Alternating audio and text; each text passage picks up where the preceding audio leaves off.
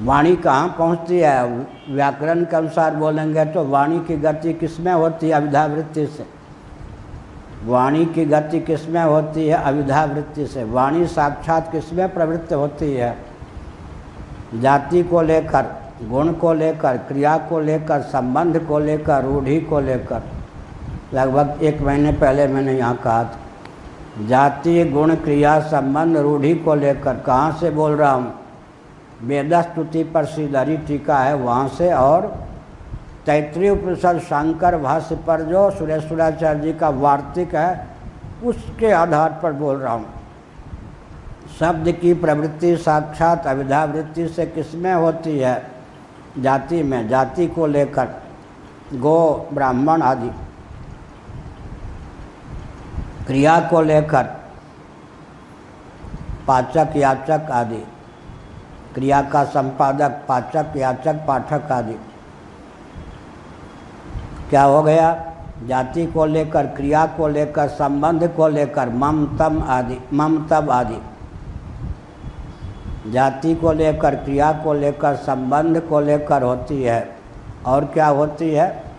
गुण को लेकर, नील, पित, श्वेत आदि। और संज्ञा, संज्ञी, भाव को लेकर रूढ़ी, जिसको कहते हैं डिथ डविथ काष्ठमय हाथी, काष्ठ, काष्ठमय मृग।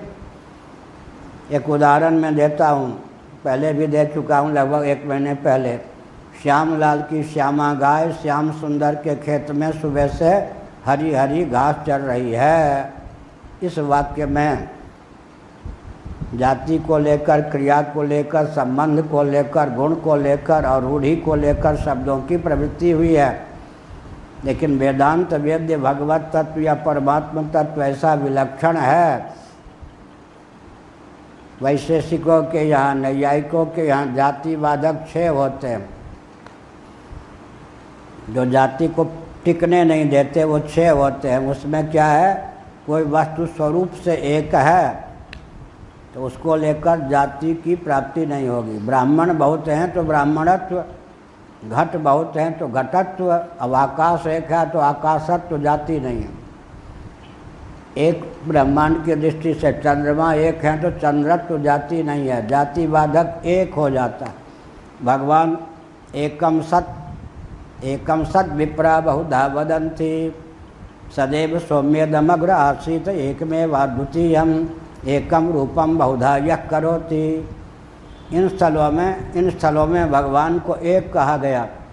अतः जाति परक शब्दों की प्रवृत्ति अविधावृत्ति से भगवान में नहीं हो सकती। निर्गुणम कहा गया।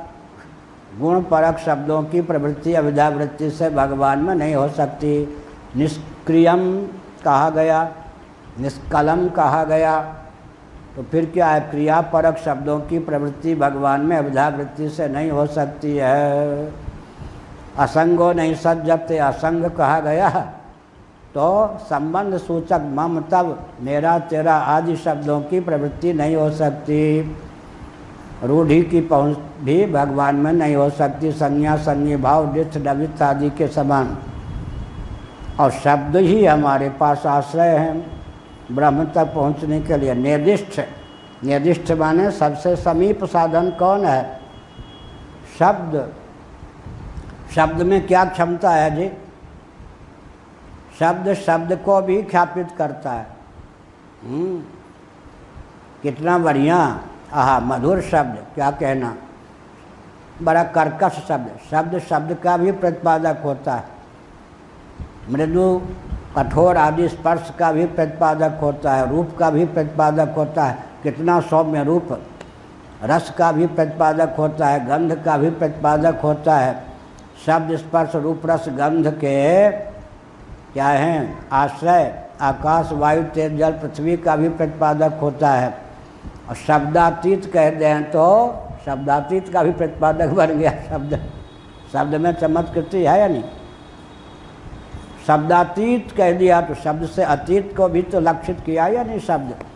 सबसे बढ़िया हथियार हमारे पास, सबसे बढ़िया सामग्री भगवत प्राप्ति के लिए भगवान ने दी है, शब्द। और एक विचित्र बात है, शब्द के भी पर्याय होते हैं, नाम के भी।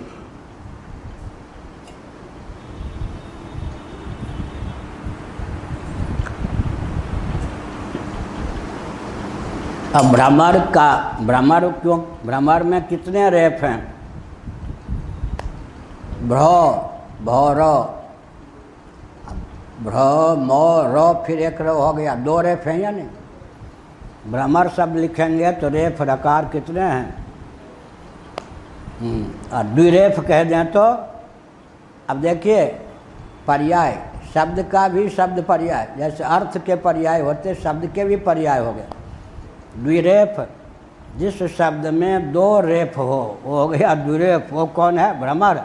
भ्रमर का फिर अर्थ क्या होगा? वो भौरा। व्यक्ति विशेष का नाम भ्रमर। भ्रमर शब्द जब लिखेंगे उसमें दो रेफ होगा। अब नाम का नाम हो गया। नाम का भी नाम होता। है हम्म, नामी का ही नाम नहीं होता। नाम का भी नाम होता। हमारा ग्रंथ है एक एक जगह हमने देखा है कि चार पाँच शब्द छूट गए हैं तो दूसरे संस्करण में ठीक करूँगा। व्याकरण पर बहुत अच्छा हमारा ग्रंथ है, अकारो वही सर्वावाक। औ बाकी जितने अक्षर हैं, सब अ से बने हैं। अब अ से ई कैसे बन गया? यहाँ कहेंगे कि एक जो है, दो बन गया, तीन बन गया, चार बन गया, पाँच बन गया छः बन गया, सब सिद्ध हो जाएगा। एक एक जोड़ते जाइए, आगे एक अंक बन जाएँगे। लेकिन ओ में ओ को जोड़ेंगे तो केवल आ बनेगा। अब आगे ओ ई कैसे बन गया ओ ऊ कैसे बन गया और ई कैसे बन गया और री कैसे बन गया। और ओ ई बने तब ए हो, जब ओ ई नहीं बन पाएगा तो ए कैसे बन गया। सबसे बड़ी बात है, को कैसे बन गया, खो कैसे बन गया। तो अकारो वही सर्वा वाक पर बहुत बढ़िया ग्रंथ है, अपने यहाँ से प्रकाशित। और वो बिंदेश्वरी प्रसाद मिश्र ने उनका प्रूफ देखा। उन्होंने कुछ ये भी कहा कि यहाँ यहाँ ऐसा होता तो कैसा रहता, फिर हमने उत्तर भी दिया। फिर वो बहुत प्रमदित हुए और वो ग्रंथ छपा है अपने यहाँ से, अकारो में सर्वावाक। तो यहाँ पर ये समझना चाहिए कि बहुत अच्छी बात है कि शब्द के भी नाम का भी नाम होता है। जैसे भ्रमर कहा तो भ्रमर में दो रेफ है।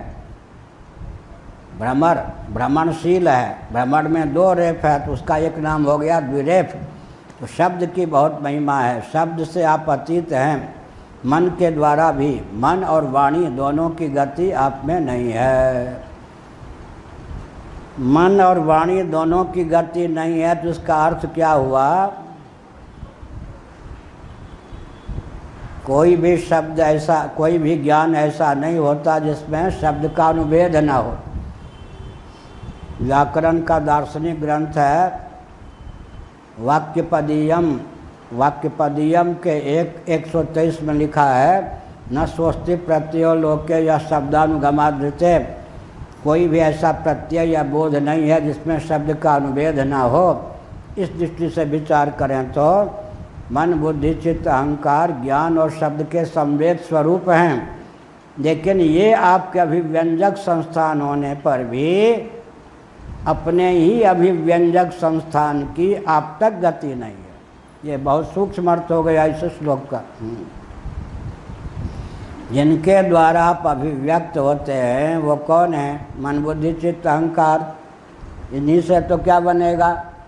चक, ये जो चतुर्व्यूह की अभिव्यक्ति चतुर्व्यूह बनेगा, कहाँ से चतुर्व्यूह, किस का स्फुरन, किससे होगा? मन बुद्धि, चित्त अहंकार से। मन बुद्धि, चित्त अहंकार हैं क्या?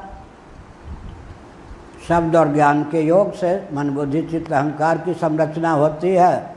इसका मतलब न मन की गति है अब तक, न शब्द की गति है। मन और वाणी दोनों की गति अब तक नहीं है।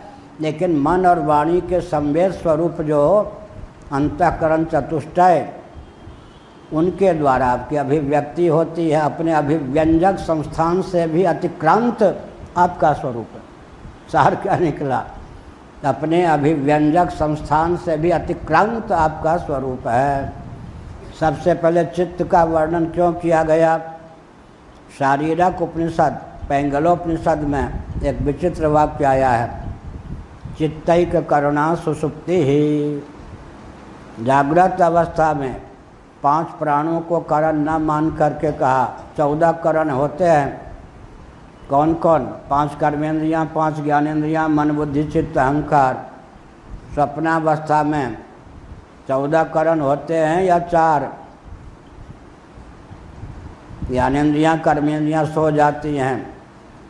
अंतकरण चतुष्ट अर्ध निद्रित हो जाता है। तब स्वप्नावस्था की प्राप्ति होती है। तो स्वप्नावस्था में करण में संकोच हो गया, दस हो गए, चार रह गए। अब सुसुप्ति अवस्था में फिर तीन और सो गए। सुसुप्ति में तीन और सो गए, मन, अहंकार और बुद्धि, ये तीन करण सो गए। तब कौन बच गया? चित्त। चित्तक करना सुसुप्ति। ही सुसुप्ति में एकमात्र चित्त ही करण शेष रहता है। अब जिनको पूरी प्रक्रिया नहीं सदी है, उनके सामने एक पहली रख दीजिए कि इसका अर्थ कर दीजिए चित्तक करना सुसुप्ति। वो कहेंगे, चित्त भी तो नहीं रहता है। तो मांडू के उपनिषद में जो कहा गया, चेतो मुख, जीव सुसुप्ति में चेतो मुख होता है। वहाँ चेता शब्द का जो अर्थ है वही अर्थ क्या करना पड़ेगा? चित्त का। चित्त के दो अर्थ होते हैं। जागृत स्वप्न में चित्त स्मरणात्मक होता है। सुसुप्ति में जो चित्त होता है, अवधारण मात्र होकर शेष रहता है। अर्थात अंतकरण की बीजावस्था, मन बुद्धि, अहंकार की बीजावस्था का नाम चित्त है। इतना सारांश निकला।